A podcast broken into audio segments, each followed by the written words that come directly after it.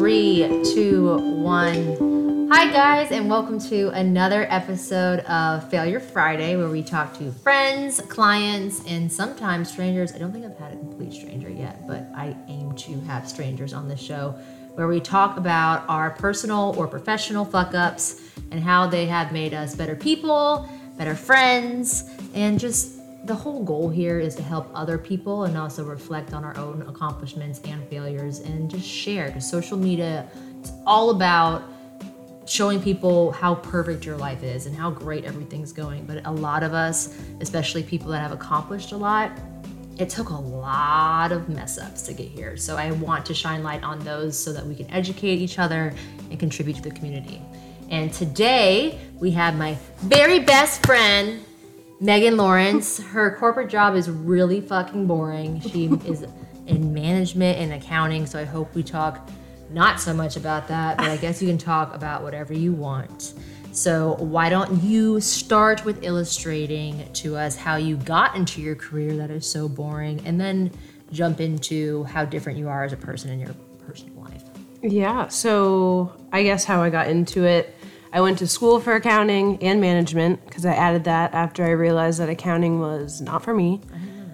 And because I just wanted to work with people. Well, I realized I want to do psychology, and they're like, you'll have to pay for this. And I'm like, I can't do school without soccer. So, um, and then about a year after I graduated, my dad started pressuring me, like, when are you going to use that degree of yours? And so I applied and jumped headfirst into corporate America, and I've been with my company ever since. What's your company? Kforce. We are a staffing and recruiting firm. We are in the business of people, so we hire people for other companies and we place them based on their IT or finance and accounting jobs. But I ended up staying internally with Kforce and I do business through that part of it. So, did you ever think you would be in management? Yes. If I was staying in corporate America, absolutely, because it does give me that more personable touch and I ultimately want to work with people um, maybe not so much with accounting, but we'll just start there. Do you see yourself still working for a corporate company in five years? I'd like to say no, but I also said that five years ago. I yeah, never thought that I'd still be in corporate America. It's just, I don't know. I think with my corporate job, it's very much one of those, it's easy to get swiped up in that whole like healthcare and it pays my bills and it does that thing and I'm that. and I'm good at it and um yeah, I'm still kind of searching for that like I mean ultimately my dream is just like own a coffee shop, so it's just I could totally see you doing that. Yeah, I just want to talk to strangers all day. I think that would be just the best job. I could totally see you doing that. Yeah. So that's like my retire in the mountains, have a coffee shop, die serving coffee. Such a millennial dream.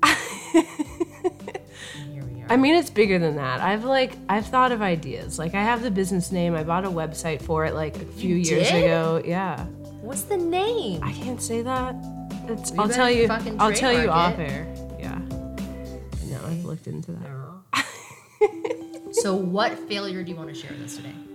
Um, so I've been thinking about that ever since like I've started listening to them, and I was like, that's the ultimate question, right? Like, what is my failure? So, I think I've pinned it down to like my biggest failure is just not trusting myself. Oh, you can't cry already. I don't know why I'm getting emotional. oh, the reason she's getting emotional, everyone, I'm pregnant. Is yeah. because she's knocked up, which, if you know Megan, is a total fucking plot twist. Like no one saw this plot shit twist. coming. So, side note, congratulations to Megan. She's pregnant with a little girl. She's due on my birthday, which is absolutely no coincidence because it's... God wanted her to give birth to me in a different form. I mean, because we need each other. It's a little stretch, not the due date, but it could be the due date. and full, another full disclosure, I've had two mojitos and this is my third drink, so I am toasted. Um, okay. What was our original question? Failure. You don't yeah. trust yourself. Yeah, so just never trusting that internal intuitive voice of mine. And I mean, it it does stem all the way back to like childhood and just never trusting myself because I was always told things. And so I've always seeked things in people outside of myself to tell me who I am, to lead me in the right direction. And so by doing that, I've made a lot of failures. Okay. When give us an example of not trusting yourself because I think it's natural for everyone, especially as a woman, to have this lack of sense of surety within themselves. I mean, it's just it's hard to be. You meet very few women, and you're like, wow, they know exactly who they are, especially at our age and even younger than that. But when was give us an example that you refer back to in your childhood, but you're like, that just gives you the cringe feeling. I, it's hard to pinpoint to one. I mean, A, I don't really remember my childhood, but B, I just always be, I just always remember being told that I was wrong. So I think with, it was just always that voice in the back of my head that made me not trust anything I was deciding because I was always told I was wrong. So it was just hard to kind of make decisions for myself without leaning on something or someone else to be, to kind of validate that. I was always looking for someone else's external validation to be like, okay, yeah, this is what you should do. Do you think that had anything to do with you being an only child?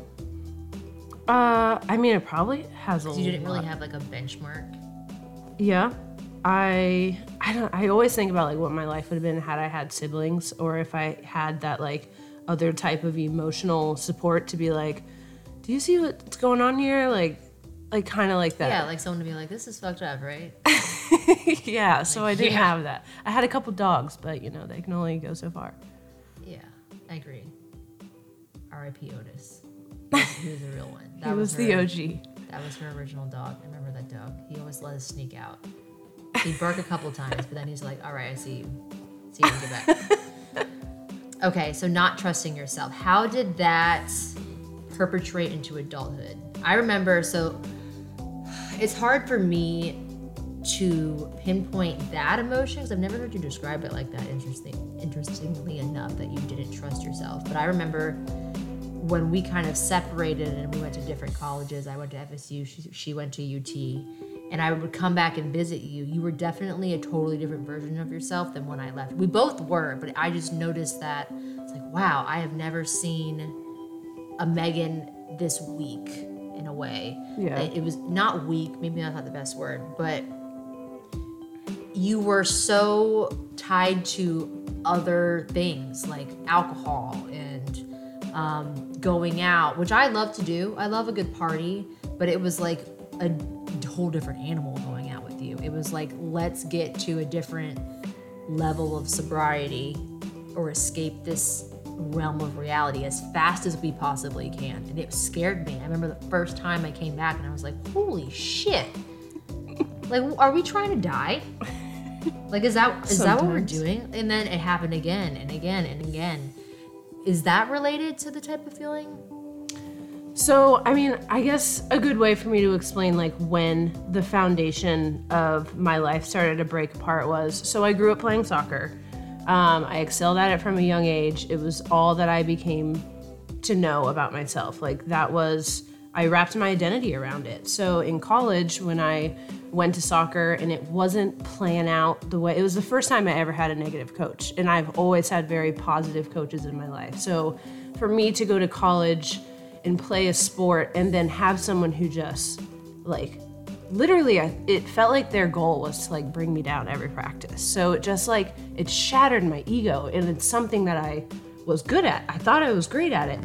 And so when that came about that's when my identity really started to break apart because i was like i'm was not the soccer player my sophomore year is when i really That was junior. God. well, so, different. my sophomore year, I wanted to quit. I went home, told my parents, they were like, let's try to do it one more year. And I tried to go into it my junior year with like a whole new mentality. And I mean, it eventually had to be.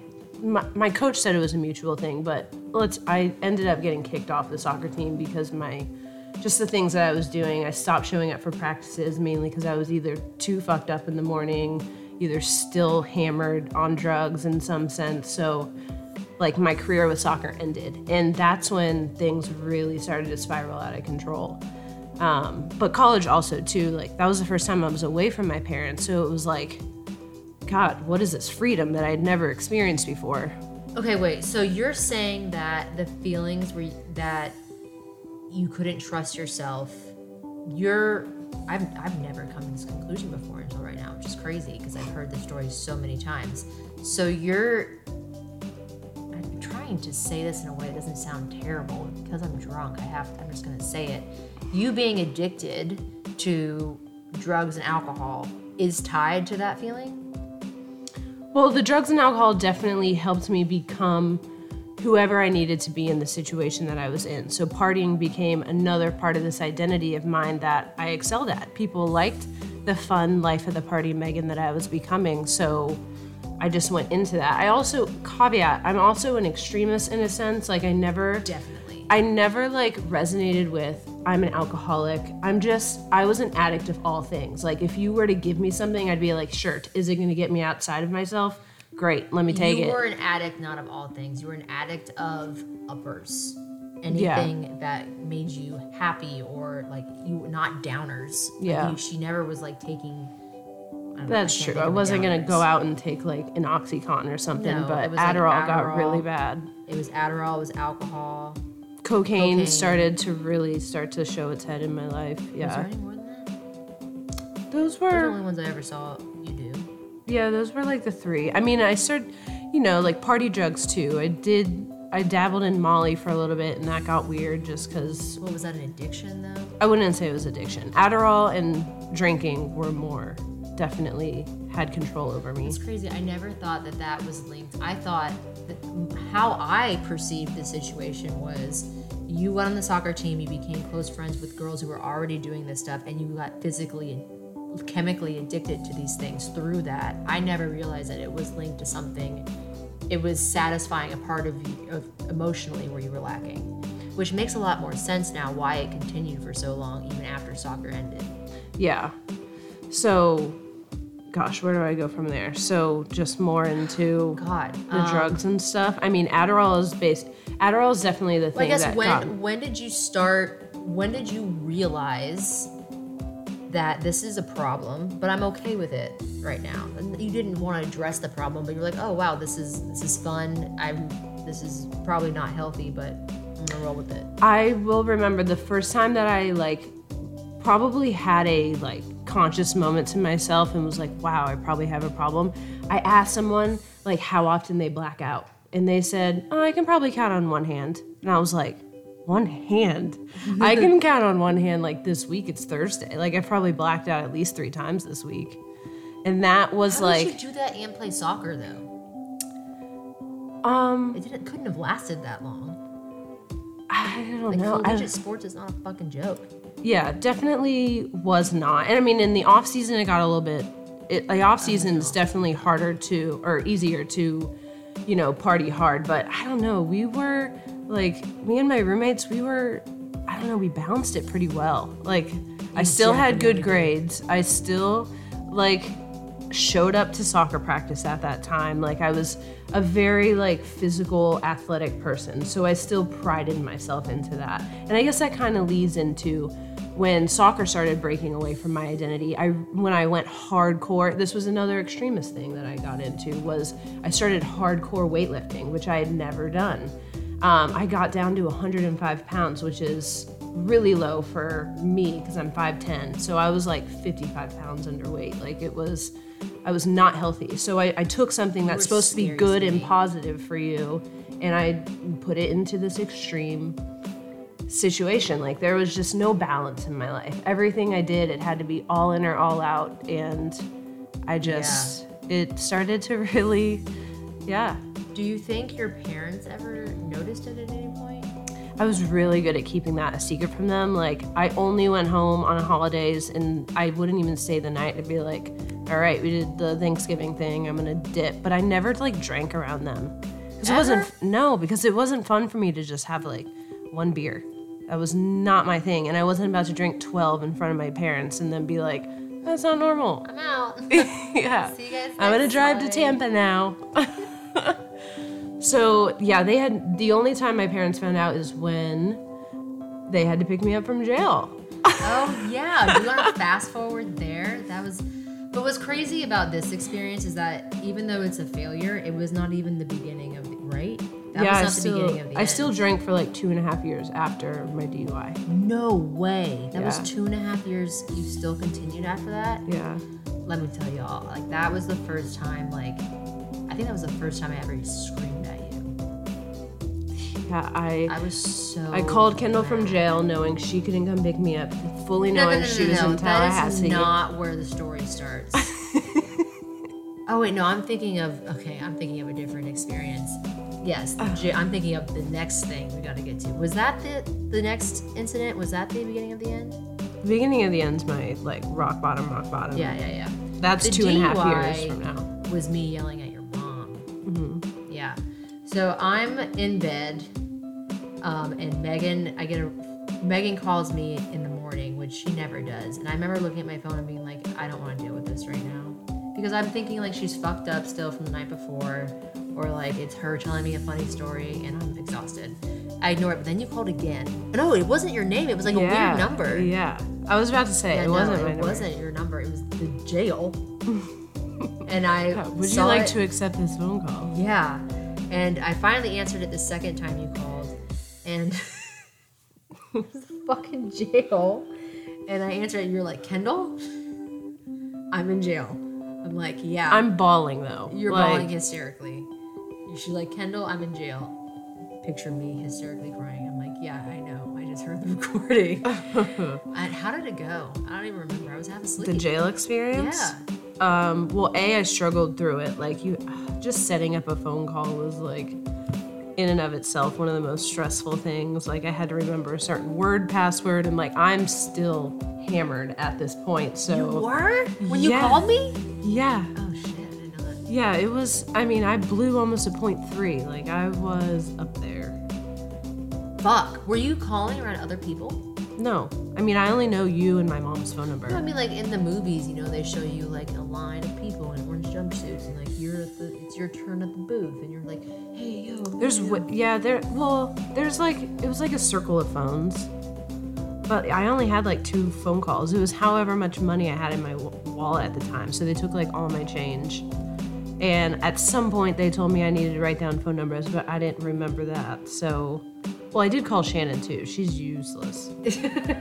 Like I will never call her That's the a time. only other number you memorized. Hers, well, it's really easy. Hers, yours, and my mom. Yeah, but she wouldn't call her mom, Yeah. and I don't know what she thought 19 year old me was gonna do all the way in Tallahassee. so I called my parents, and they were like, you need to call her parents one time before we'll go down and pick her up.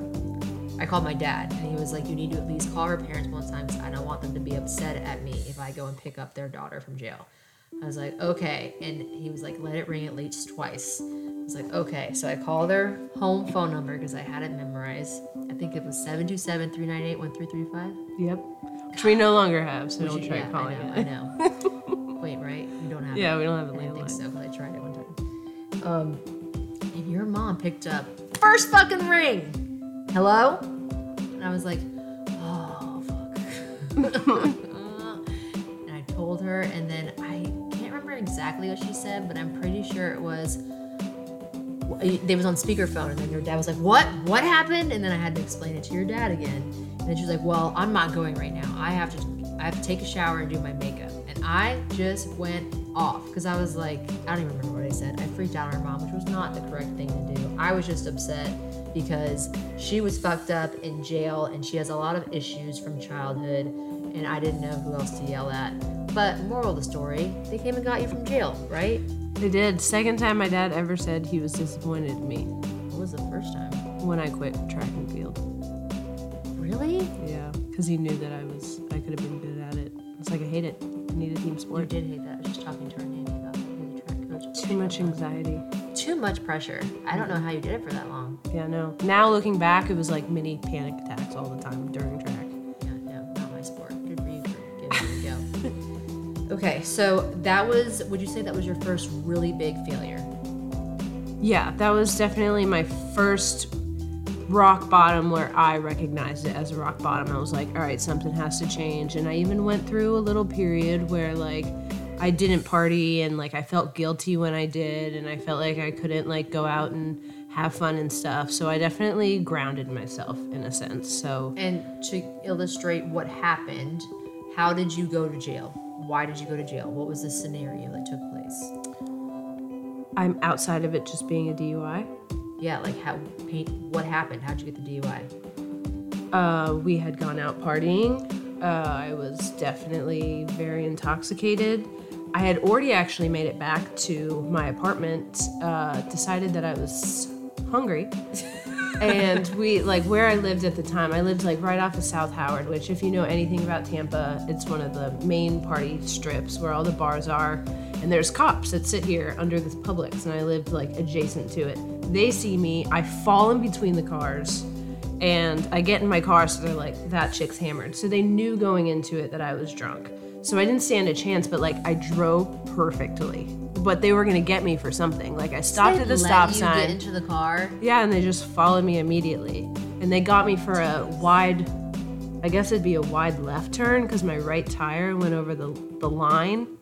I didn't know that they were just waiting for you to get in your car. What Yeah. I didn't stand a chance, and everyone was like, "Why did you blow?" And I'm like, "I don't know what to do in that situation. Like, I'm terrified. I already have like a weird authoritarian thing. A cop scares the crap out of me. I still have PTSD with cops. Like, even if there's a median and I see one across the street, I'm like, "Crap." There's a cop. Yeah, I like. Perfectly sober. Yeah, perfectly sober. It's like I. It's like I think I'm like in Narcos and there's 10 kilos of coke Do in you my remember bag. anything from that? From what happened, like when you got pulled over? No, I mean I only remember most of it because like watching it back with my lawyer, you get the footage from the cop. So like I saw that? yeah, I bawled through the whole thing. Oh my god. It was embarrassing. Like it definitely was a humbling moment for me to be like, God, I did that. Like I not a good angle either.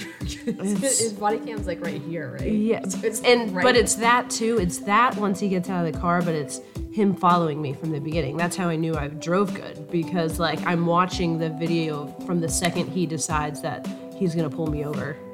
So wait, you from the video on it was a dash cam or It's a dash cam and then it switches to like when it's on him. So it's like a, a continuous running of camera footage from like the car to the cop. So the dash cam, like they're watching you get into your vehicle. No, I don't see that. But like he immediately gets in his car when he sees me back out. So it basically starts from when I'm pulling out of my apartment. Oh. Yeah. That's crazy. I feel like that's just wrong. To watch someone get in the car and be like, that's the DUI I'm gonna get. I'm gonna let her get in her vehicle and start driving and then pull over. Like, why couldn't you stop you before? Well, it was weird too because it was raining out. The guy took me to a parking garage so I could do the field sobriety test, which was weird too. Like, So oh, all, you actually got out and tried to do that test? Yeah, I had to do it, and I can't failed it. No, I mean, no, I think you have to take. I seriously like I don't know. I don't think I can. Re- you can refuse to blow, but I think they have to put you through the test. You After don't. you blow. Okay, some people don't. My I don't brother's in the actually background- My know. brother's in I mean, all I know is that I did it. So I don't know if that's actually. I wasn't gonna. I wasn't gonna like turn it down. I basically was like, okay, So now let's turn this into an educational moment. Someone who has just gotten a DUI, edu- or, or people who have not gotten a DUI, give us a quick synopsis on what the process is after you get a DUI. They're so common, guys. I'm not saying it's right, but I mean, there's been so many times I could have gotten a DUI. I'm just lucky. But give us a rundown of the process you have to go through, the cost. Oh, uh, cost of it, it really is just a money thing. Like, no matter where you live, it's gonna be easily eight to 12 grand, depending on, you know, lawyer fees, y- your car insurance. You have to get a lawyer. if you, it depends, because in my situation, I blew so high that if I didn't get a lawyer, I probably would have, they would have processed me at the, the rate that I blew but my lawyer was able to get me down to a lower level, so I never had to have that um, machine in my car. Which, for those of you that don't know, like there are certain machines that they can put in your car if you like have X amount of DUIs, if you blow a certain amount, where like it can literally just go off when you're driving and you have to blow for a continuous 30 seconds. And if you fail it, it tells you your engine's gonna shut down in 30 seconds and you have that amount of time to pull over. Yeah, like I was so well. A because it's expensive. Like you have to pay for someone to come like put that Install in it. your car to like keep it up to date. So I was just grateful for that because it wasn't another cost that I And had that's to do. related to how high you blew. Yeah. What is that limit? Is it different by state? Um, for Florida, they had me. They my lawyer was able to knock me down to below point one, point two, point one five to point two. I don't remember, but there was a certain threshold. I want to say 0.15 is where they got me down to, and it was able to save me from that machine. Even though you blew 0.3 on record. 0.27, yeah, so I just rounded up to 0.3. Yeah. But how, like, they, so on paper you blew 0.15? Yeah, like in the I don't know what lawyers do in their lawyer magic, weird. but it it's based on who they know, who you know, who they can talk to. But yeah, that's why paying for a lawyer is helpful in that sense. Okay, so that's a large portion of that cost. Mm-hmm. And then DUI car insurance is expensive. Like your rates, and you have to have it for at least three years, is going to go up to four hundred to six hundred dollars a month. And then you have to go see a parole. Is it probation or parole? Parole is pr- probation, because parole is prisons. I always get that confused. So sorry. Um, you have to go to a probation officer every month, and you basically just hand them a check. Sometimes they drug test you. You, you, you hand them a check? Yeah. Do they, who do they work for? because you're paying off a fine essentially so and they're the ones who are collecting for the fine and then i had to go to court mandated therapy like group therapy to talk about Was it helpful? i liked that part because it's the therapy part like i like talking to a professional in well i mean i guess at the time i didn't probably at the time i just saw it as like another cost now in my life not that if i got which i won't get a dui because i don't drink but um, now in my life, the court was like, you should go see a therapist. They'd be like, all right, cool, let's talk about some shit. But back in the day, yeah, I probably, I probably didn't do that great at it because I wasn't very introduced to everything that was going on inside of me. I was just like, So that's part of it, though. You have to go to that group therapy. Yeah, That's interesting. I didn't know that either. yeah, Does that cost? uh, yeah. You have to pay for the therapist, so that was about like I don't know, 120 a session. Do you pay for that through your probation officer? No, that's separate. So you're paying the therapist. And then I had to do volunteering. Okay, sorry guys. Had some technical difficulties there. Um, we're gonna pick up right where we left off, and that was us talking about the costs associated with her DUI. And my question before the camera shut off was, did your parents help you with this? Because you were in school. yeah, I definitely would not have. I was very grateful for my parents in this moment because without them, I wouldn't have been able to pay for a lawyer. It was the first moment in my life where I was like, I never want to have to depend on them for not to get me out of shitty situations, but just financially, it was a financial turnaround for me because that's when I started working like and I went into another extremist thing. I had like two to three jobs always. That and that's when kind of soccer started to end. It was right around that time. Um, so I was able to have more jobs. The DUI was during soccer still. It was I got arrested April 21st. I'm pretty sure I se- I separated from soccer in the beginning of April. So it was right after I got kicked off the team.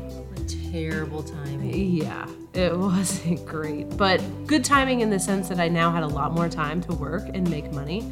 So I just put a lot of my energy into just making sure that's I was the one who was paying for the probation officer. I was doing I'm not going to say well, I don't know. I don't want to I I probably didn't do the car insurance thing right away. I kind of got lucky in the sense that because my car was under my dad's name, if a cop were to run it, it's not going to say this person had a DUI. So if like you have a DUI and a cop runs your license, they have they don't need to prove that you're doing something wrong. They can automatically pull you over from any time after that. So because that was not something that would get run if they run mad tags, I wasn't really like worried about it. So I will say I probably wasn't like the ethically the most ethical person with getting that. But I did eventually switch because I felt bad. I was like, I'm testing the limits, I'm pushing For my sure. luck. Um, and it's I mean it was just so expensive. It's like your insurance just goes up automatically, hundreds of dollars. How? So you said three years until that went back Yeah. And that was mostly because I blew too, though. So, like, if you decline blowing, you automatically get your license taken away for a year. And that's why sometimes people say there's like this fine line of blowing versus not blowing because it really depends on how much, like, knowing in my head how much I drank, I should have denied blowing. It probably would have been an easier process for me in that sense. but I'm not gonna be the one to tell you what you should do in a DUI is this. Like, just don't get behind the wheel. It's just don't. It's way cheaper to get an Uber or have someone pick you up. Was Uber around then? Because when I I, Uber was. was. not around when I was in college. I remember actually getting in a taxi. I think Uber was more around towards the end of college. So at this time, it wasn't because when I was bartending and stuff, and I didn't have a car at for a certain extent of time because of my DUI, it was just easier for me to not have one. I did start taking Uber, so there was a point where It came into play. it came into play. Yeah, but I think it was definitely after the It DUI. new though. Mm-hmm. Yeah, because that would have been really helpful. I think that would have saved so many people from DUIs. So, educational moment. People that have just gotten a DUI, if you're going back into the process, what helpful advice could you give them? Just like they're already in the situation, they have the DUI. Mm-hmm. Gosh, I mean, I don't. It Uh, has to be so overwhelming, especially your first one. it's definitely overwhelming. I mean, you have to take these DUI courses as well. Like it's uh, so you learn a lot in those. And they say your second DUI actually happens within like the next six months. Like it's usually Yeah, which I thought was weird. multiple DUIs. Yeah, like it's it's usually a thing. And so I was lucky in that sense. I was like, this is not going to happen again. A financially, I just can't afford it, and B. I mean, you just you don't want that on your record. It's so much better to just have someone come pick you up. I know like I don't know what it was when it came to drinking and like being somewhere with your car where you're like, "No, I have to wake up with it in the morning." Like there's just no, that was something me too. yeah, but I think a lot of people go through that, but it's just not worth it because no one thinks they're gonna get caught. But No. ten thousand dollars later, you're like, shit, I probably should have just taken that seven dollar Uber. No, for sure. I, but I'm the same way, and I'm guilty. That's why I said I'm lucky because I, and to this day, if even if I know I'm going to drink, I prefer to have my car because in my mind I have this false sense of control. Well, I can leave when I want. Like I like having that. You can still leave when you want when you have an Uber, but it's just like the ability to get in your own vehicle. Yeah. it's not healthy. Um, but I get that. I get where you're coming from.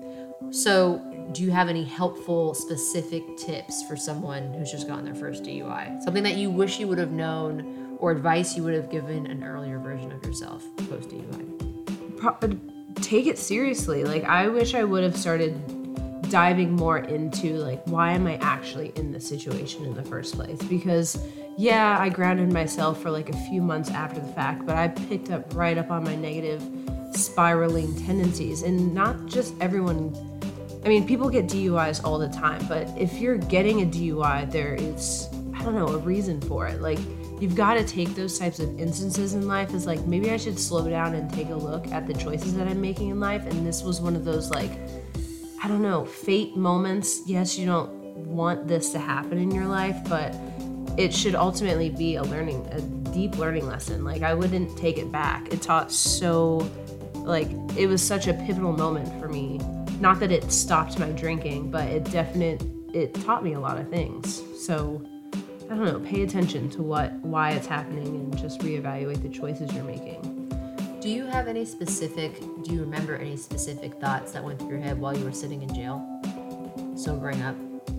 I this is terrible. I always joked because I'm I'm kind of covered in tattoos, and I always kind of joked that like if I was in jail, no one's gonna mess with me. I was the biggest baby. Like I just wanted to crawl in a hole and die. Like I was so sad. It was just it was such a humbling experience. I just felt I just felt like like crumb. Did anyone talk to you? Oh, my roommate was like the 75 year old prostitute who definitely knew. How do you know she was a prostitute? She tell you? Yeah, her name, like, her name was something like Candy or, you, like, she was someone who, like, knew the guards. And she was like, honey, it's gonna be fine. I'm like, listen, Candy, I don't plan to be back here again. Did you say that to Candy? No, I was like, please stop talking to me. I'm like, you said that to her? I was very kind about it. I was like, I am just not in the mood right now. Clearly, like it. I was crying so hard it looked like someone took bats to my eyes. like my mugshot is depressing. Like it's, you can tell that I'm like, I'm I'm feeling bad about myself. You want put it on a coffee cup one time? What didn't we do something like that? I think we wanted to, and then I think it was for your mom or did. something. yeah, like a before and after picture. We joke about it now, but bad Oh. oh man. Yeah. Okay. So the DUI happens. Mm-hmm. Personally, I did I was concerned for you at that point, but I wasn't like concerned concerned because in my mind I had my own bullshit going on and I in my mind Megan was close to her parents. She was a 30 minute drive from her family, if that. And then you had your best friends in college who were dope people. And I'm like, she's safe. She has people that love her. Her parents are right there. She's going through some shit, but she's safe. You weren't safe. So you said you went through a period of healing after, but what at what point did you say fuck my healing and just kind of plummet down further?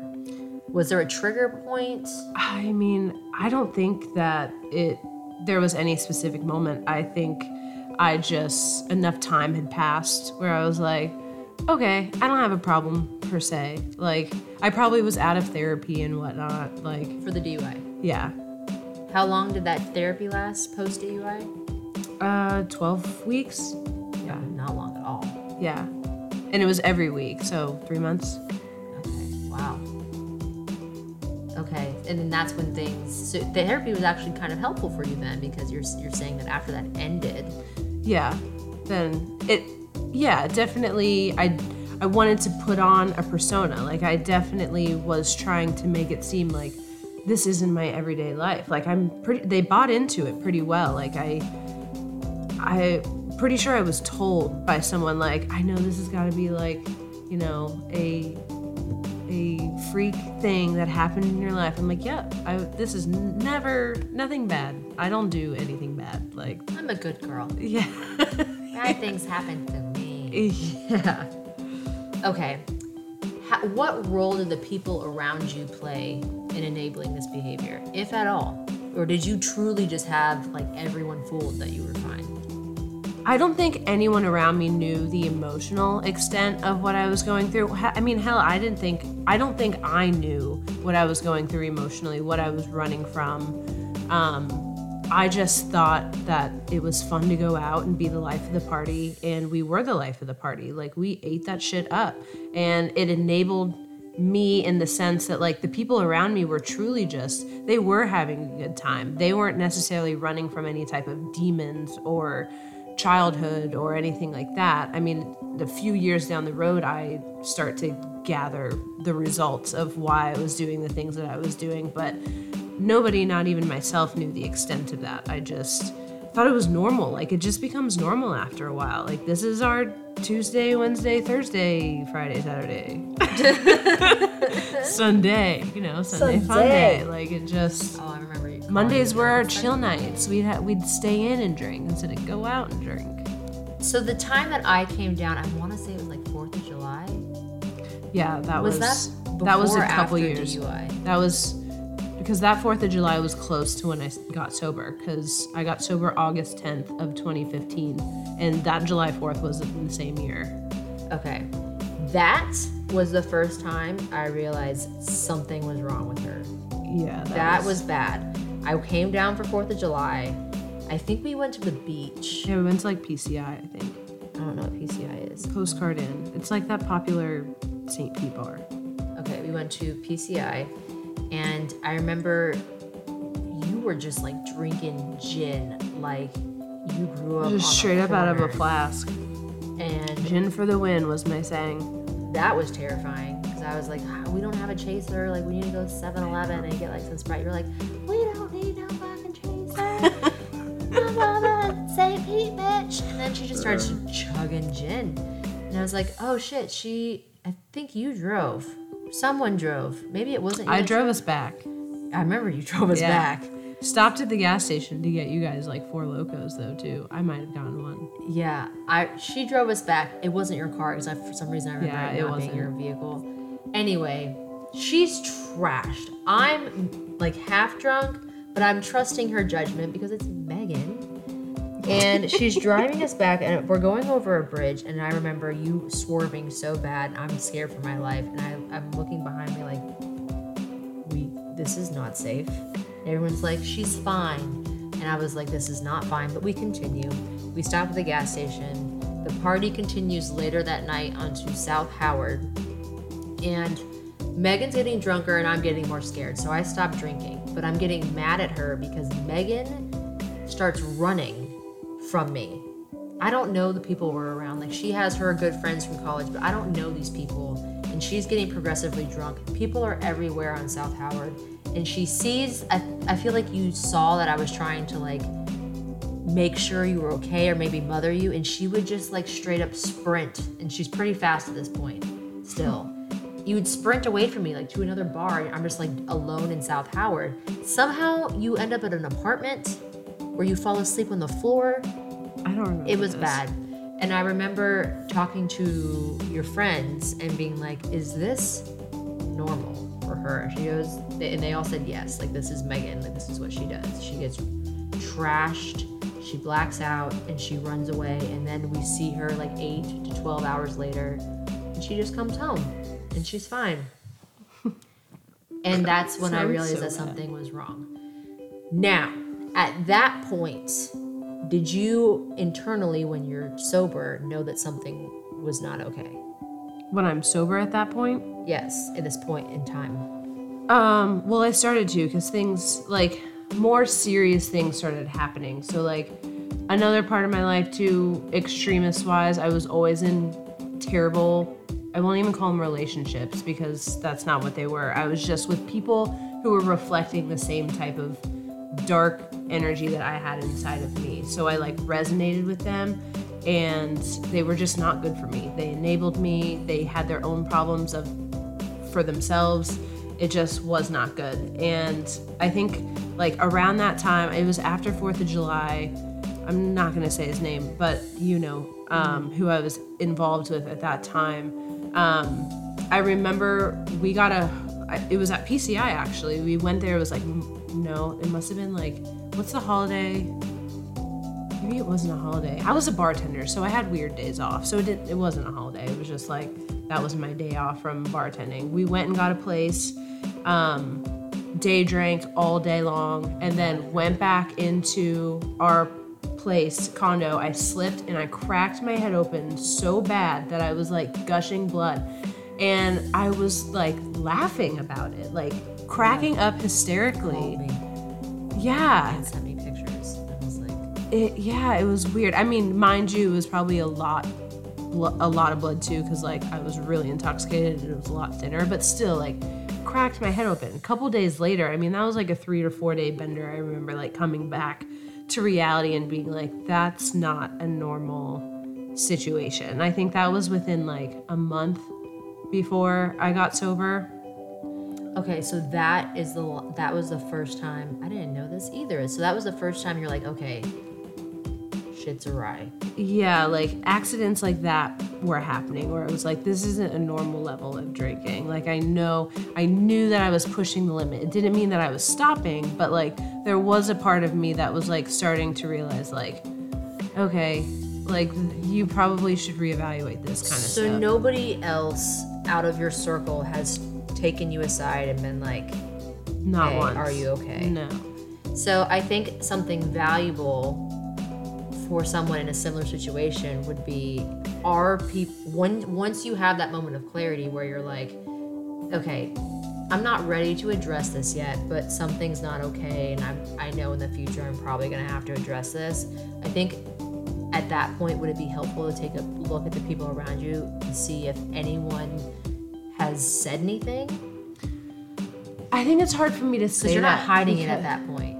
it's hard for me to answer that because the people that I'm also surrounded with are like great people. Like they still all have like yes, they're hardcore partiers, but they all had really good head on their shoulders. Like I just don't think that they understood why I was doing the things that I was doing. So I can't like I can't fault them in that sense. I don't know, it's weird. Like maybe I'm justifying it, but like I'm still best friends with two of those people today. Like it's and they're doing very well for themselves. Like I just But did they see that side of you where you're like hurting, you're like falling and hitting your head consistently on a regular that was basis? more like the partners saw mm-hmm. me in that level, but they certainly weren't telling me anything was wrong because they too were, you know, in their own ish.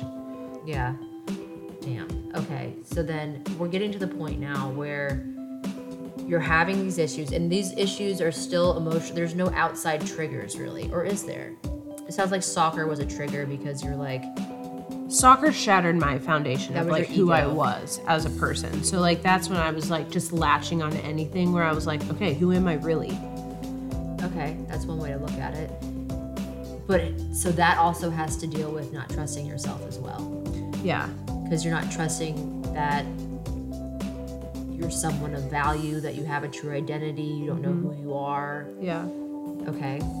How, skipping forward over the grand finale, um, what helped you find that today?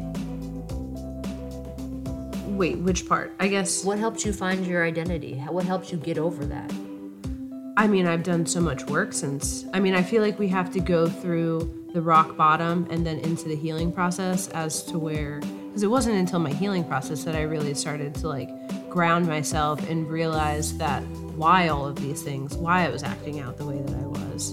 Well, you walk me through the, the rock bottom because my perception only comes after you did what you did. Like we've never even really gone into the real details of it because I just I don't like talking about it really. Yeah. Um, but you can walk me through the beginning.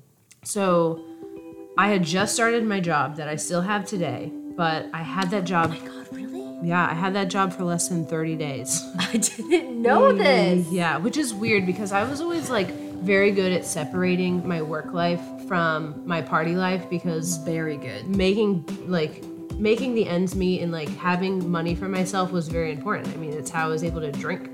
As I mean, God, looking back now, I'm like, how did I afford it? Like, I make way more now than I ever did back then, and I don't. You would spend so much freaking money when we would go out. Well, it helped knowing like every bartender though. Like, I still saw your bills. Yeah. Like they would be like eighty bucks at a bar.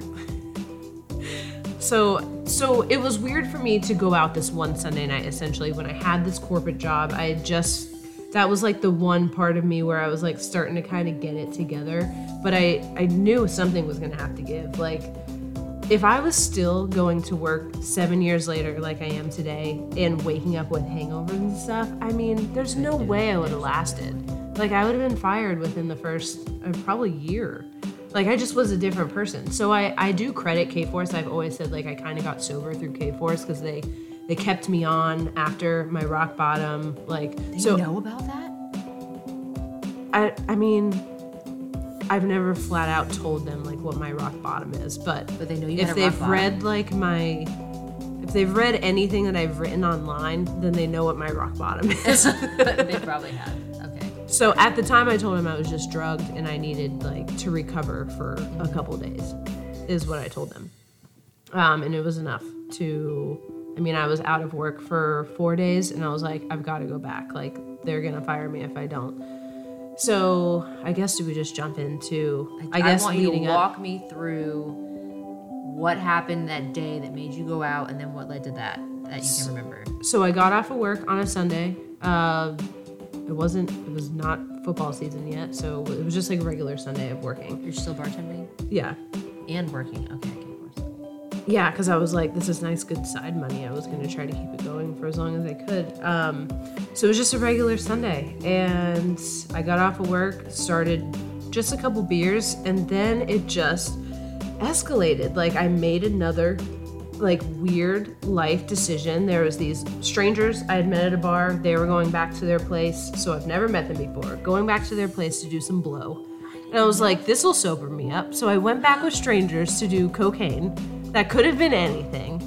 Went back out after that, and that just like, I don't know, made my decisions even worse. And then I was pursuing. Did you this- meet someone out? Um, yeah, like people who had already gotten off from like other people that I was working with. Um, but then again, all the local bars, like Tampa's a big city, but it's also not. Like you kind of know everyone if you're in that hospitality scene. So like I could go to any bar and just like, all right, I know like 10 people here.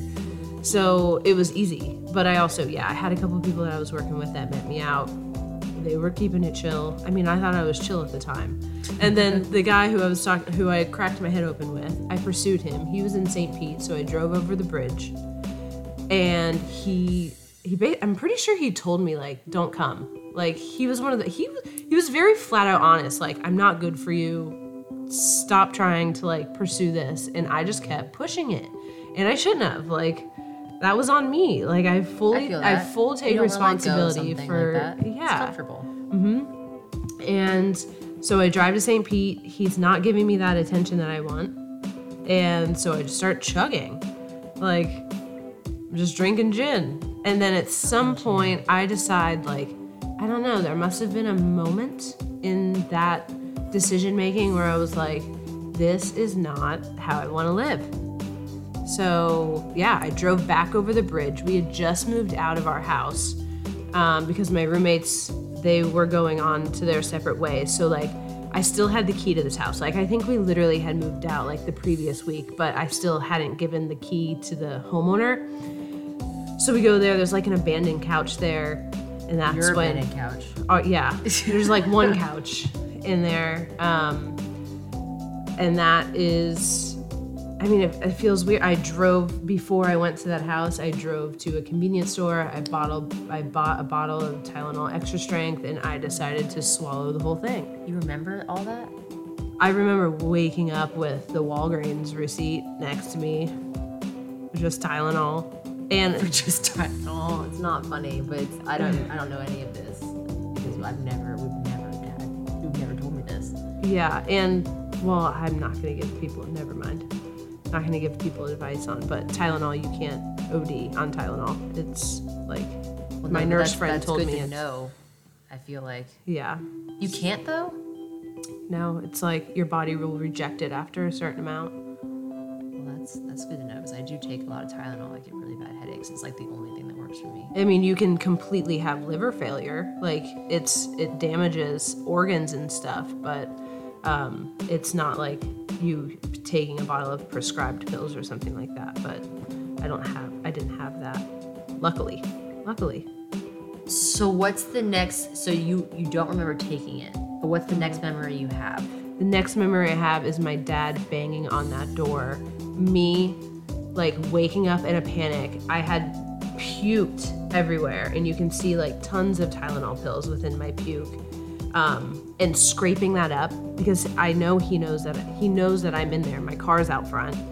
Um, and he had just like this epiphany moment. I hadn't returned because I was temporarily like I we had just moved out of that house. So I was like instead of like while I was figuring it out, I was at my parents' house, which then turned into later I call it blue collar rehab. I just lived with my parents for a little bit, which in hindsight may not have it helped, but it also like you can't get healthy in the environment that made you sick. I've always liked that. Oh, that's a good way of putting it. Yeah, so eventually I did need to get out of that, but it, it kept me on the straight and narrow. Like it was what I needed. So, yeah, my memory, my dad knocking on the door, me trying to swipe up the just disastrous mistake that I had made and try to clean it up and I don't know, come up with a story really quick. My dad, not like yelling at me per se, but he knows that something's up. Like Did you open the door? Did he kick it in? he wouldn't have been able to kick it in. That thing had like really thick deadbolts. That you had But locked? like he yeah, I locked that door. Um I opened it, let him in. He like took a look around, knew something was kind of off. Um, and then drove me home and was like, if you have a problem, you need to like let me know. He's being way more stern in this voice. And I'm just like out of it. I mean, my body's trying to like figure out what it is. I mean, I was just gonna go home and sleep it off. Thank God I didn't. My mom was like, I mean, and I came up with that whole story. I told them I was drugged, I was feeling off. Um, my mom was like, "We, I think I want to take you to the hospital to get checked out." Ended up getting my stomach like pumped and everything. Like if I had just tried to sleep it off, Okay, wait. So you went to the hospital with the same story? yeah, They didn't. When they pumped her stomach, they didn't see a ton of Tylenol and be like, "Yeah, this doesn't make sense." Uh, I think the doctors knew, um, but it was really weird too because I mean, usually if you go to the hospital for a suicide attempt, they can Baker Act you, especially in do. Florida. Yeah, and I was like, I, I'm grateful that they didn't. I, I don't know. At that time, I was just like, I need to get back to work. Like, I don't have time for this. And, like just kind of pushing off literally the darkness. Know this. Yeah. Like it was it was obvious too. Like when I was leaving the hospital and I was taking my hair out, like three Tylenol pills fell out. Like they were just from like puking to the side. So your parents didn't know this at the time? Hmm. Wait, okay. no, they definitely didn't know it was a This is suicide attempt. me question everything that I thought about the story that was true. Okay, they did not. When did they find out? Uh, probably like through my writings. I don't think I actually told them. Like, yeah, I was trying to like off myself. Are you kidding me? How long after were you writing about it? Uh, a year at least. Because I knew very soon after. Yeah, I mean, I would, but I'm not good at talking to my parents about that kind of stuff. Like, I didn't trust them with my emotional state ever. So, like, why would I tell them that? Have you guys ever talked about this? Um, not really. Our family's not very good at addressing the elephant in the room. Holy shit! I did not know you guys had not They talked just- about this. They just know I'm better now, and that's what is important to them. Oh my god, this is, this is fucking crazy. Okay, here's the story from my perspective. So, we've had this running joke that for whatever fucking reason, I'm her emergency contact when shit goes down. And I never asked to be her emergency contact, and I never wanted to be her emergency contact. But I will say, for people that are watching this and who want to learn from the situation, I do think it is always, no matter what you're going through, to have at least one friend who can be your emergency contact for situations like this. You, I mean, I'm not saying that I'm any better than any of her other friends at all, but I will say that it's just important. Like, she would be my friend that I would put as emergency contact because even though she's going through shit, she's not gonna let me go through shit. It's like, have, I guess it would be like an accountability partner, but honestly, like, we're probably the most unqualified accountability partners for ourselves, but given. I mean, definitely at that time in my life, but nowadays, I think I'm pretty accountable. Now, yeah, nowadays, yeah. But at this time, it was just like after jail. Whenever shit was wrong, her parents would call me or she would call me. This is how it went. And I was fucking hot after this. She, I'm at my first big girl job out of college. I'm, I'm working at a huge corporate financial firm, their home office in St. Pete. And I had just interviewed for a promotion and I didn't get it. And I was really upset and I was really pissed. And I went back to a job that I hated after the interview. I they hadn't told me I hadn't gotten it yet, but basically the interview did not go how I wanted to go, and I knew I wasn't gonna get it, and I was pissed. I go back and I see that I have missed calls from your mom, and that's never good. Like her, it's not like her mom and I are like BFFs. It's she's calling me because something's wrong. So I don't answer. She calls again, and this is the fifth time. So I go into the bathroom and I answer. I go, What's wrong? And she goes, Have you heard from Megan? And I'm like, No, I haven't heard from Megan. What, what day was this? What day would this have been? This would have been Monday. Yeah. was a Sunday night. Though. Yeah, it was a Monday, and I was like, "No, it's Monday. Like, why would I have heard from Megan? I'm at work." And she was like, "We haven't heard from her, and we think something's wrong." And her voice is trembling, and she goes, "Can you talk? To, can you call Jeff? He's on the way to go look for her." And I'm like, "Yeah, I guess." So I call her dad, and he answers the phone, and his voice is trembling.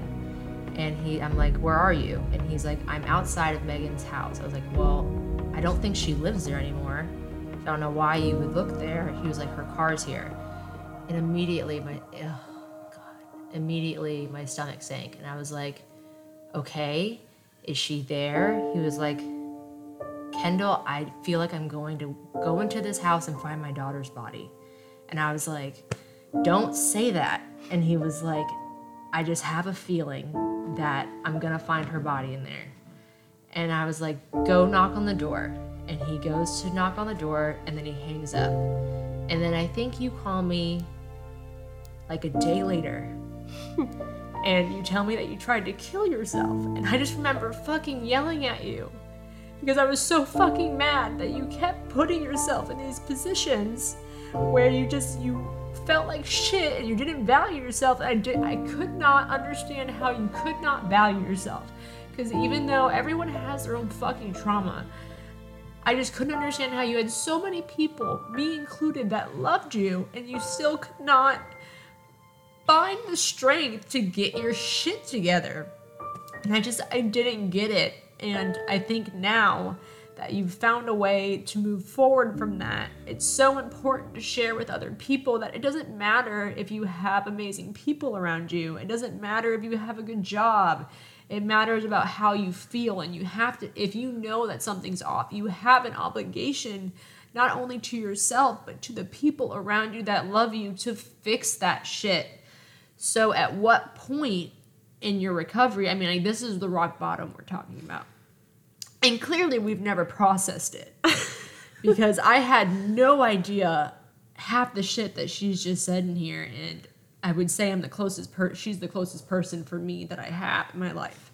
Um, I just can't believe you know your parents have never heard that story, and now they're probably gonna watch this and fucking sorry, Kelly and Jeff, but here you go, exclusive interview how your daughter tried to fucking kill herself.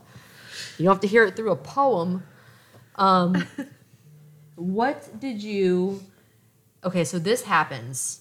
What is the first point of healing that you took? Like, walk me through the recovery process from that. Oh. Um well, at that time I still hadn't decided that I was going to stop drinking. I think that we had like talked about it and I was like, I think I'm going to take off a year. I yelled at you, and I, we didn't talk again for like a month. Really? See, I don't. I feel like that time of my life is kind of like a blur. Like I feel like it. I was just processing a lot. Like I knew I had really fucked up. I knew I had wanted to change something in my life, but I also had no idea of how what that was going to look like. I was now back at my parents' house, which I mean, no one wants to have to be forced to live back at their parents' house, especially if it's not like what they want to do. So even though I was grateful for it, like it did it did help me get on the right path. But at that time, I didn't know that it was going to be the last time that I had a drink. Because then, when I, I know when we did talk, I was like, yeah, I think I'm going to take off, like, I'm going to at least do like a year of no drinking. You're like, yeah, I think that's like obviously. Okay, yes. But okay, another thing Megan tends to do, and you did this before you were sober, is she would do these like 30 days no of this, like 30 days no ketchup, 30 Yeah. days no smoking weed, 30 days no drinking, 30 days no fucking carbs. And it's just, she would do it. And I remember us talking, you would do it just to like prove to yourself if you can do this, Yeah. you're not really addicted to it. You don't really need it. And day 31 was like making up for 30 fucking days. time. Every time. Yeah, And I think the Fourth of July was after one of those thirty day things that you did. could have been. Because I did that one a few times. I did the no drinking one like at least three or four Shit times. faced on Yeah, day then thirty I one. would go on like a bender. Anyway, so going back to what you're saying, this healing. So the healing process, like, I don't think that I. Stop I. calling me. My husband's calling me. It's just this is clearly more important. Ignore that or text me. Um, I don't think at that time I knew what that healing journey looked like for me. I think I was just taking a break from, I don't know, I was removing certain connections and relationships in my life, and I was definitely doing a deep reevaluation. Okay, so that's the first step. What? How did you choose who to remove from your life? Not who specifically, but how did you choose? Um, it I don't it was not necessarily like a choice. Like those people that were bad for me naturally fell out of my life because we no longer had anything to bond over. Like I realized that so many of the friendships that I thought I had were purely built on a toxic bond. And the second that I removed those toxic things from my life, they no longer had anything to relate to me on. And it was my sobriety was then a challenge to them as people because it's like it then forced them to kind of look at, well, what's wrong with me then? And people don't like that if they're not ready to to look at it. And I mean, I I wasn't necessarily ready to look at it until literally I got to a point where I mean, if there's a worse rock bottom for me than that, I don't know what it could be. Like it was literally a life or death situation. So I just there's nothing worse to me than that. Like there's nothing from drinking gave me benefit in my life. Like there was never a night of drinking where I was like, "You know what? I am a much better person because of that situation." Like never. Did anyone else know about it right after? Like, who else did you tell? about like, Like, it what actually, actually what it was. I mean, probably just you. Um a good a friend Ashley at the time. We're no longer friends. Um, because she was very much one of those people who, you know, you just quickly separate from once your paths go very drastic different ways. What What did she say? Like, what did you get a different reaction from her? Like, Sh- what? uh, she was supportive because I think she also, I think we had bonded over like an emotional um, disconnect from ourselves. So I think she did understand me on that deeper level. I think she also had her own mental health issues. So it was easy for her to like look at me and be like, I feel empathy for you. Like, I know what you're going through right now. And I think that, so she was someone that I confided in. It's not that she's a bad person now, it's just Yeah. we do different things. I think she lives somewhere else as well. Like, I wish her well, but Yeah, no, I, I mean, it's just interesting that I didn't know I was one of the only people you told either. I thought, I thought that you went through your Rolodex of your inner circle or outer inner circle and were like, all right, I know I have to make changes. These people are not going to gel with the new version of me that I have to invest in, so they must go. But it really just happened more not because you wanted it to. They people just stopped calling and texting. Yeah, like it just kind of happened naturally. But um, I mean, I'm grateful for that. I mean, You should be, yeah. They were very temporary people in my life, and you see that now. I mean, if you were to remove drinking from your life, you will real. If drinking is a huge part of your life, not like a, you have a beer every once in a while. Um, but if drinking is a huge part of your social life and you just stop out of nowhere, it's it's jarring how many people actually will just fall out because that is the bond that you have. It's just, it's purely a social drinking thing. Okay, so what is the first intentional thing that you did to invest in your sobriety?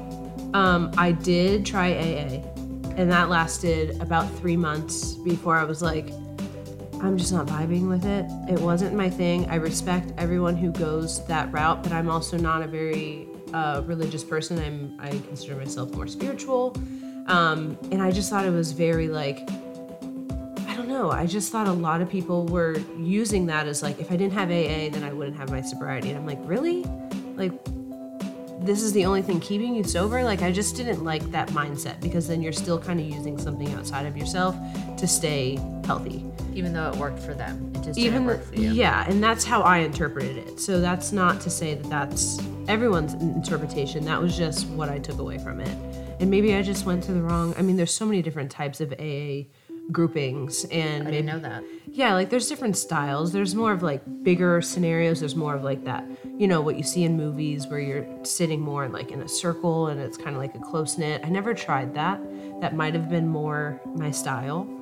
Um, but it just didn't work for me. So I would, but I mean, I appreciated going. Like I learned a lot through people's stories and stuff. It just, it didn't have enough to keep me going. Did the did AA not working for you derail you a little bit or set you back? Kind of feeling like this failed?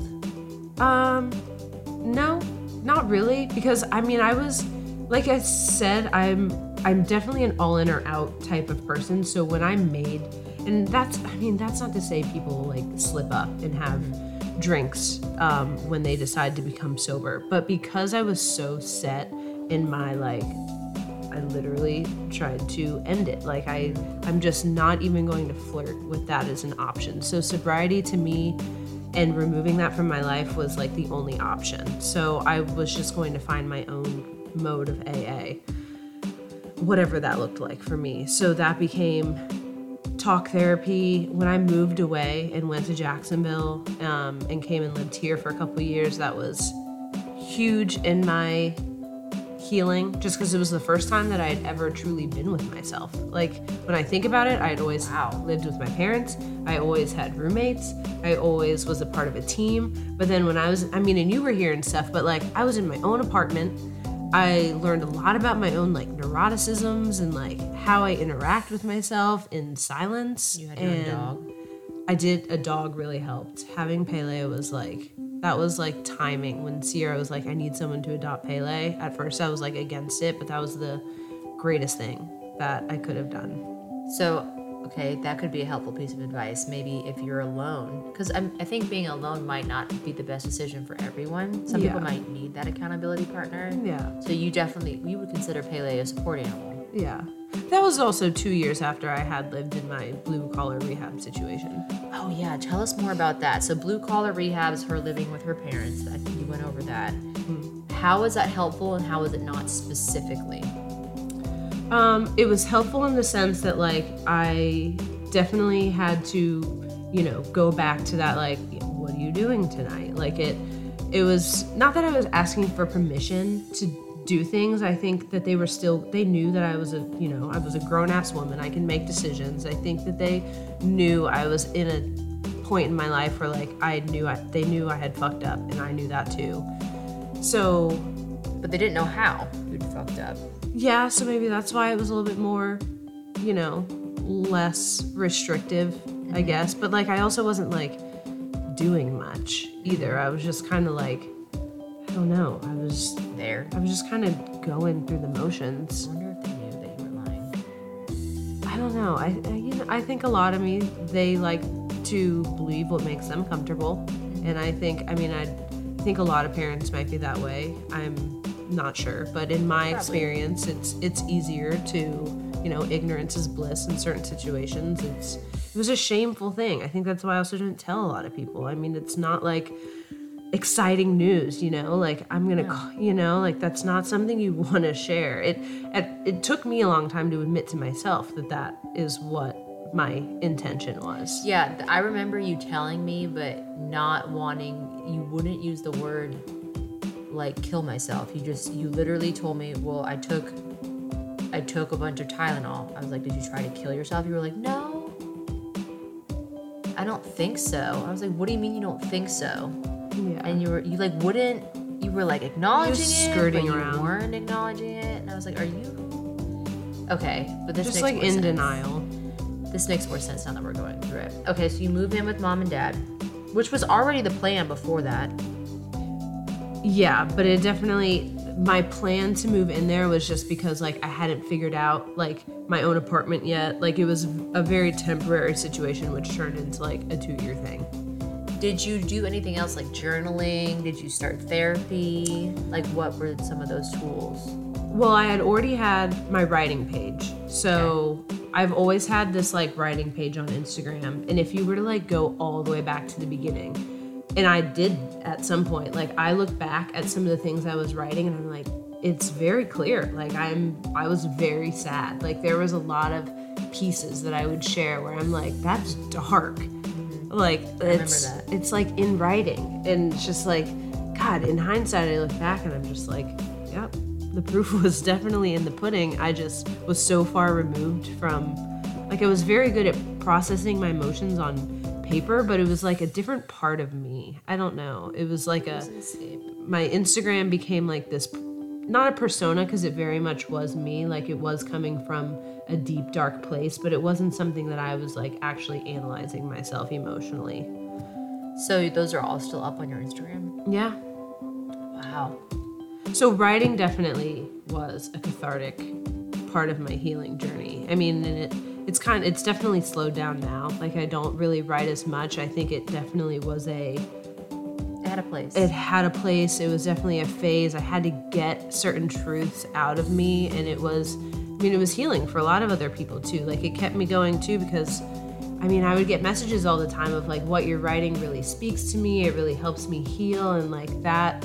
I loved that. I liked that someone was listening and that it was actually resonating. Because to me, I was like, this is just a sad girl's diary online. And then when it when I stopped drinking and became sober, it became all about healing. So my writing completely changed. Like I reevaluated how it was. It just, yeah, I was no longer, not that I wasn't like, it wasn't sad and sometimes, it was just a different kind of truth that was being released. yeah, I remember that. That was Healing Hopefuls, right? That's when I, and then my blog was created. And Yeah. then that's when I started writing pieces about like codependency and addiction and just like running from yourself and healing tools that were helping me at the time, like journaling for sure. Yoga's really yoga was a huge part. I still love yoga. Like I love hot yoga, so I can't really do it right now, and that's a bummer because the pregnancy and whatnot. Um, but that was a huge part of me moving things. Like I believe moving your body is such a cathartic way of moving emotions that you just you don't think about until you actually do it. But yoga is it, it releases so much. Um, sure. Gosh, what's another? Just being active. Like I was never good at meditating, but I also think that meditating is like whatever helps you zone out is a form of meditation. You don't need to necessarily sit on a pillow and you know, count your breaths for it to be considered meditation. I consider journaling meditation, I consider yoga meditation, hiking, anything that like truly puts you in the moment, I define as meditation. Um, I never thought of that. Like I always thought meditating was sitting. It's a skill that you have to practice at where you're quiet and you learn to quiet the things around you, including your mind. Never thought of it as like doing something that you zone out though. Yeah, I think well, that flow state, have you ever heard of flow state? No, what's that? where people there's people who write about flow state but it's this like when you are so involved in an activity that you are like truly engaged with and it's something that has your full attention. You can enter into this flow state and writing was that thing for me. Like there were just times where like i could just i would just get into that flow state and things would just pour out of me because i'm like fully focused on this one thing. So i look at flow state as like when you're truly giving your 100% attention to something. yeah. That's a meditation for you. Yeah, 'cause I really don't think Paint by numbers lately, side note, has been like my addiction. I get in such. Oh yeah, you did. You did. I do that for a while. love them. I have never like zoned out so hardcore like I do with paint by numbers. I just like focus. I just love it. I recommend Yeah, it that's to anyone. how I feel when I draw is the paint by numbers. That's a really good one, actually. I never thought about that. yeah. That would definitely, yeah, that could be a form of meditation, Mm-hmm. especially with the use of color and stuff like that. That's painting. right? Yeah. And they turn out beautiful. Like you don't have to be like an artist to like create these things. But So that's cool. So those are real steps that you can use. Do you have any other advice for someone who's maybe considering killing themselves or has recently tried on what they can do, who they can reach out to, or something you you either did or wish you would have done um differently looking back at it to prevent the rock bottom? gosh, I mean that's so hard. I definitely So hard. find yourself a circle and i know that that's so that's easier said than done but i mean as much as social media has a negative connotation i definitely think it is such a tool in the way that you can find a group of people that relate to you and not just like a cog what's the cognitive bias like what's that thing where people get into where it's like you're just listening to what you want to hear Ooh, it, either cognitive bias, validation. Yeah it's something like that but that's gonna bother me. social media can be that but social media can you can also just find you can just find humans in the world that are going through certain things that you resonate with and Who want to connect? who want to connect and you can just send them a message. I mean, we've never it's the one thing that I love about social media or just technology is we have so many people at our fingertips where we never would have been able to interact with them before because we didn't know they existed. Like, yeah, you can send a letter to someone, but you have to know them first before you can do that. Now, you can scroll through someone's life and just see what they're I mean, obviously they gotta be vulnerable in some sense. Like it's not just the surface level pages that you come across, but like there are true, there are deep people out there that are like bearing I bearing know. Just Yeah. their life, and I mean that was so helpful to me. I had a, I created a whole sober community through social media. You did. I, from the outside looking in, how I saw you coping with your sobriety and healing from what had happened is you threw yourself into your writing page. Yeah. Like you started like writing for other blogs and magazines and speaking engagements and stuff like Yeah. that. And that's not something that you were doing before. And you started making content and making sure you were posting multiple times a day. And it was that's how I saw that was the reassurance that I had that all right, she wouldn't be putting this much effort into this if she wasn't taking it seriously. Yeah. And it definitely took a lot of energy. That blog, A lot. like I was adamant on it. I posted a new article like once a week at the same time. I made sure like it took me a lot ti a lot of time throughout the week to like put that together, get my thoughts together. So it was a lot. You, I would text you, be like, "What are you doing?" You'd be like, "Writing or getting something ready for this post." And Yeah. I don't know how you had time to do it all. yeah, now looking back, I'm like, God, how did I do it? But it was that healing period in Jacksonville that I had where it was like, I had that, that's, that I think was necessary to the healing journey. Like, I think that was just, that was one of those stepping stones in my story that got me to where I am today. Like, I needed to get all of those words out of me. And now, not that I don't like writing, I, I still love writing. There's still a part of me that loves like the art of it. But the type of writing now i just i don't know. I i got not that i got tired of talking about my story but i thought that i was just keeping traumas alive to a certain extent. Like i had coped with those things and i no longer felt the need to talk about them because after a certain extent it started to weigh on me again and it was just like when am i gonna stop reliving this stuff needed, you over and over again inspiration because you were probably starting to associate yeah writing with having to revisit something. Yeah, Yeah. I, I feel that. I could see that. But now you have a new and exciting chapter, which is going to be motherhood, which I wouldn't be surprised if you started writing again because that's going to be, like I've told you before, a whole new level of your brain is about to open up. So I would not be surprised if you started a mommy blog or some shit like that. How has this experience using real life adjectives made you a better person, a better family member, me- family member, a better friend, better daughter, a better partner to Daniel? How has that experience made you better? I would say in my everyday life, I really don't think that I get like angry anymore. And I think that's because like I literally look at every situation and traffic is a great way for you to practice this within your own life. I would say like it's constantly something that I do as well. Like those little things that happen within traffic, if you overreact or you have a strong emotion to traffic, it's because something's going on in your own life. But and I think there's something to be looked at there because I mean, people piss us off in the car all the time. I don't know what it is about being in your own little safe bubble where if someone comes over a little bit, you just like want to cuss them out. But it's just like, what is truly going on in my life right now that is bothering me? Is it work? Are you being overworked? Are you not eating the way that you know you should be? Like, it could just be any of these little things. But I try to look at every little situation, whether it be an interaction with my mom, Daniel, anything like that. And I always go back to being like, they are their own human. They have their own shit going on. And I don't take anything personally because it's usually never about you.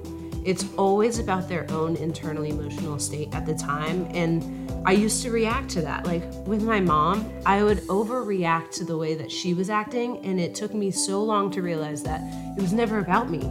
She just might have her own shit going on. Oh my god, that's so real. I feel the exact same way about my mom. I think that certain people in our lives have the ability to push our buttons. Mm-hmm. And as soon as I realized, and for me, that was just like you, it, it was my mom. And it took me having a child to realize, and it sounds like it took you trying to kill yourself to realize that my mom is trying her fucking best. She is not perfect. She has her own life experiences that have shaped her into who she is, and she has every right to be who she wants to be and cope how she wants to cope. And I need to stop projecting how I think she needs to be onto her and then get mad at her for not being this person I've created for her to be. But it took me having a child to understand that and stop blaming her for everything and just try to love her how she is. And it's you struggle with that too. Mm-hmm. I've seen you struggle with it. Yeah. And I think so you're saying that this experience helps you respect that. Yeah, just with every relationship though. Like strangers that you meet, like just someone who's rude to you, like don't take that shit personally. They may have just had a bad day or, you know, they're going through they're like on the verge of a panic attack or you just you never know what someone else is going through. And so if you can like take that second to 10 seconds before you want to react to something, you will come to the conclusion that it's not worth the reaction. Like, usually your reaction is never going to make anything better. So, like, what's the point of overreacting? It's only going to fuel your own anger. Just take that step back and just be like, you know, this person's human. It's made you more understanding, Yeah, absolutely. empathetic.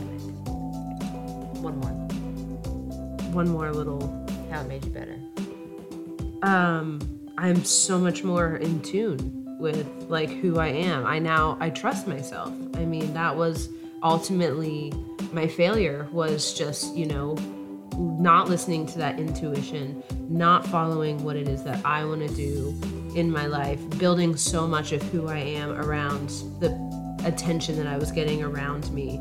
And now i don't do that. I'm happy with who i am. I know I'm on to something greater. I might not like I'm not 100% with where I want to be, but I mean, is anybody? We're all it's No, all you're not supposed to be there yet. yeah. I don't think there's ever really a finish line. I think No, I think it's part part of happiness, and I struggle with this too because I assert so much of my own value with my job, and that's not healthy. And I know it's not healthy, and I'm trying to redirect that. And it's going to be a constant constant battle.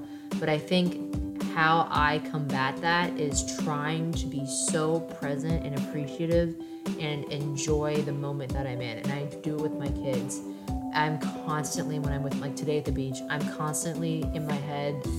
I, I forget what movie it was, but they're like taking mental snapshots. Like I'm constantly in my head being like, you have to remember this moment. Be here, like feel this. Like how does the wind feel? Like how does artist's skin mm-hmm. feel? Like that I feel like is so important. Mm-hmm. And being in tune.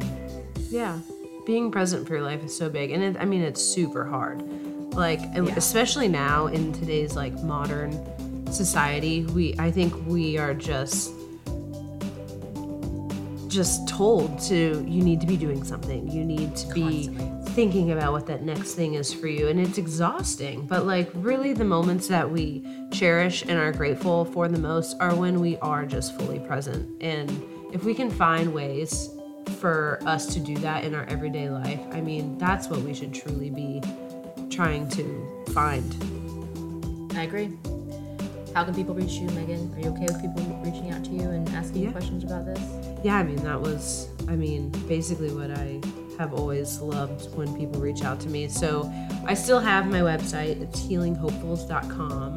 Um, or Instagram is usually what people find me through. That's where it all kind of started. But it's in my own words. It's actually in dot my dot own words. We'll tag it. Yeah. So oh, it is. Healing Hopeful is the blog name? Healing Hopefuls is the website, yeah.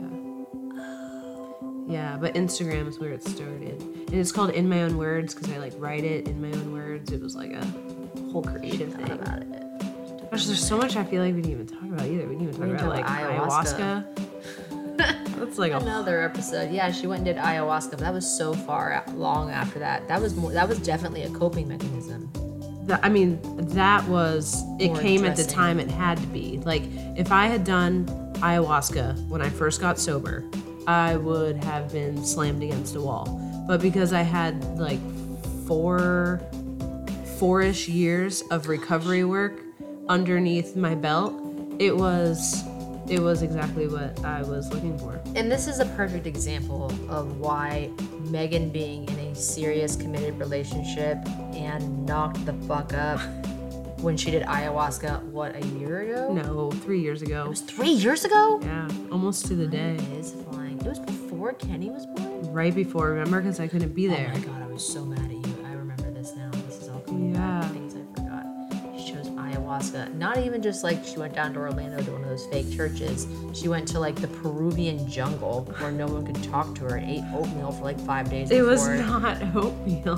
Whatever. You ate like like tree bark for five days before so she could feel the ayahuasca. Well, you felt that uh-huh. shit. It was intense, yeah. It was beautiful though. I got so much from that. I healed a lot of my relationship with my mom. I figured out my relationship with death. Ugh, it was It was, Yeah. I mean, it was dark. There was a lot of moments where like I had to purge out the negative, and I relived a trauma that I didn't even know that I was holding in, and that was kind of crazy because I like, you like relived it. So You relived it?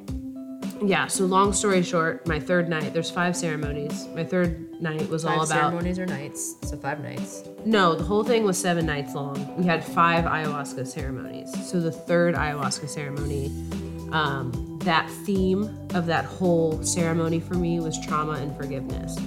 So the whole first half of it was me, the worst relationship that I was ever in. Like he was essentially a sociopath. Like, I mean, he was a really dark energy. Um, he basically yeah he like sexually assaulted me and i relived the whole thing and it was like because i kept coming up with like chakras are like a thing but i've never really like looked into it until i was like in peru and my throat chakra was the one that was like blocked the most and like each night i was like why is my throat throbbing? It's weird. And they're like there's something that you got to release there. So that third night i released it and it's because he was holding me down in my throat and it also speaks to the I, I don't stay true to myself. I never spoke true to what I wanted in life. Like there was a lot of truths being held in my throat. So my throat chakra was really blocked. Um, but then after I relived that trauma and I purged it out of me, it was so cleansing. Like I was in such a peace after that. It was, it's crazy. Like I can't, Are you aware when okay, When you're reliving it, are you aware you're reliving it or do you feel like you're there? Like how how in are you in and out of the reality?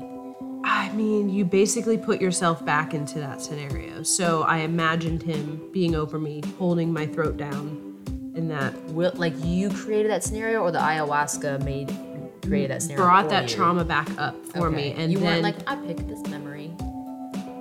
Well that was just the trauma that i was holding down. So it came up and then once i realized forgave the situation and purged it out of me is when i was truly like healed from that scenario. I feel like he that energy that i was holding inside of me really was holding me back from a certain type of healing that's so intense. I wonder if one day I'll be in a place where I can do that. I don't know. Was it a spiritual experience other than just like a literal very spiritual yeah Forgiving? i mean they have atheists that go down there and they believe in something when they leave like it's Yeah, I definitely it's that believe in God. powerful of a of a thing I'm concerned if whether that would help me believe more in God or if that would retract me in my faith. But that's a facet, that's a journey I'd don't think so because it goes off of your own conscious state. So you do project into the ceremonies what your own internal beliefs are as well. So I don't think it's going to sway you. I think when I say an atheist went there and left believing in something, it's because the energy that you see and feel within people literally being moved around the room and just watching people truly like go through shit. It's hard not to believe in something. Like you can it it was so intense, but it was just it was it was so great. And I as much as I regretted the fact that I wasn't there for the birth of Kenny, I do truly believe that I went because there's so much more that goes on than just your ceremony. Like the energies of the people that go there play a huge part on your own ceremony because their energies are also, you know, bumping into yours. Like it's not just you in a room, like you're in a room with potentially 20 other people and they're all trying to like heal like their childhood, their you know, relationships, their sexual history, you know, whatever it may be that they've been repressing or holding back, it's all coming out in one place. So I just, the people that I met there were truly incredible. And I think that they were also a part of my experience. And had I gone any other time, it would have been a different experience. It was just, for me, it was beautiful.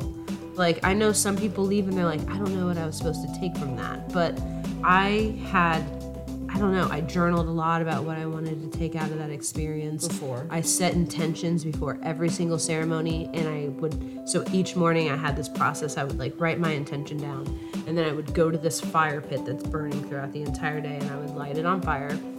And then when ceremony started at night, I was shot right into that intention. Like it, the message and the lesson that I was like supposed to learn about that intention was cl- very clear Did to me. Did they tell you to do that? No, that was just something that I like. Read about? No, it was just something that felt right to me. It was like I'm gonna write this down and set it free, and it just I don't know. How did you pick your themes, your intentions? because those were the things that I was journaling about before I got there. So I really wanted to. My first night was all about unconditional love, um, and that was the night that I healed a lot of shit with my mom. Um, the second night was about life, life and death, because I've had a few people in my life die, um, either by suicide or a freak accident, and I just wanted to understand why death was kind of I don't know. I felt like was kind of surrounding me in a sense. Um, and then the third night was trauma and forgiveness. The third night scared me so much that I kind of went light on the fourth night, but it was all about being like in my body and focusing on that because I spend so much time in my mind that my body was just like, you need to pay attention to me. Like, feel what happens to me when you eat certain meals and pay attention to what's happening me happening to me when I'm, you know, putting you through a workout and just I spend so much time in my head that I don't pay attention to the physical body and the physical body is also trying to tell you so many things. So even though it was a subtle night, I still took a ton away from it. And then my fifth night, I didn't really have an intention, but I wrote down show me all the colors of the world that I'm I'm just haven't been able to see. And that night ended up being all about creativity and laughter. I mean, I purged laughter for like five hours straight. Oh, Just that would be fun. deep belly laughter for no reason. I was just laughing. It was so cathartic. And I mean, God, I That's a good way to end. skated on that high for like 24 hours. I was just like, it was, it was just so great. That is awesome. I never. I guess you've probably gone through them before, but I don't. I the only one I really remember was the one with your mom. But that's the laughter one you've told me about, but I didn't realize that was the last day, which is a great day to end on. Yeah, it was. And but the whole energy of the people that were there too ended on a positive note. So and everyone was laughing. not everyone was laughing, but it was almost like everyone had their own full circle kind of that night. And it's not always that way. It really depends on, you know, what people are bringing to the table, but I think our group of people were just at a time in their lives where healing was just like essential to them and not that people who don't go down there it's not essential to them but i just i think they were ready in a different level if that makes sense. I definitely feel like that entire process and experience you have to know you're ready for. Yeah. But if ayahuasca has ever spoken to you in any sense, I do think there's a reason for that. I think that not everyone, like, I do think everyone could benefit from ayahuasca, but I don't think everyone is ready for it. Like, I, my mom was like, when I, she picked me up from the airport and she was like, I can see a lightness about you. Like, it makes me want to do it. But, like, my mom is someone who would not be ready for ayahuasca. No. I know I'm not ready for ayahuasca. I actually know very little about it. But I just, I know, like, I've done shrooms before, and I know that I have a really hard time leaving. My mind tends to go, when I alter it, tends to go to bad places. And then I have trouble getting out of them. And I just picture ayahuasca being like five nights of me just fucking bawling. And that does not sound fun. I don't. Think, that's why. I think, well, at least for me, that's why the intentions really helped because Yeah. I went in with a certain mindset. It helped guide the journey. Um, but the end was kind of like a free for all. I was like, show me, you know, this is the last night. Kind of show me what I need to see. That could have gone two ways. It could have. but I mean, I you when you're going down there for ayahuasca, you should be going down with like I'm ready. Like pe- not everyone just flies to Peru to do. It's No. usually and that was cool about it too. Everyone was from all over the world. Like I have. s- I used to have so many different pen pals. Like I love pen pals, but eventually people fall off of that. Uh, I still talk to them through the social media and stuff, but I just thought that was so cool. That's awesome. Yeah. Thank you for coming and Yeah. speaking about all your bullshit and then including me in all your bullshit and then also teaching me more about all your bullshit, which I didn't even know. There's so much shared tonight that I did not know.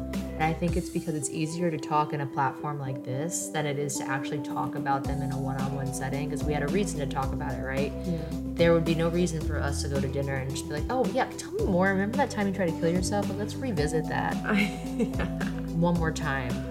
Um, but thank you. And I'm glad people, uh, please reach out to Megan. She has so many tidbits of lifelong information. She's a really deep person to the point where sometimes it's a little bit frustrating. Um, especially when it comes to ayahuasca, we didn't spend near as much time as we could have talking about that. But I that was a huge part of your recovery. But that came later in your recovery. I would Yeah. say you're gonna recover the rest of your life. But ayahuasca, I almost feel like put the cap on like the potential of you ever having a major relapse. Like I just feel like that was like the no, yeah. I mean, I yeah, I like to think so. I I mean, it's been it'll be seven years this year. Like, it's I can't believe how long it's been since yeah I've removed all of the the toxic stuff from my Yeah, life. for But sure. I mean, my life has I don't know the things that have happened in my life since then. There's no reason for me to like want to go back. No. So- it's like a whole it doesn't even feel like that is you that went through those things. It is you, but it just feels like so many worlds ago. That that happened. I just don't like saying never say never because it like belittles the power of, you know, addiction um, just the power that it can take. You never know what could trigger it, um, like a death or just a situation that could like make you want that. But again, my rock bottom was so that was my rock bottom. Like you hit you keep hitting rock bottoms until you finally hit that one that you're like, there there can't be another one. Unless you never do and eventually it's you know, it is the thing that yeah. is the end. Well, I'm happy that that was your rock bottom and did not get rockier because I don't Yeah. know where else it would have. Yeah. It's pretty it's pretty rocky. But all right, I love you. I love you. Thanks everyone for tuning in. We'll be back next week. If you have any questions, she's here. We'll tag her in the post. And if you guys want to come on, send me a link. All right. That was a long one. It was. How long was that? Oh my god. Wild.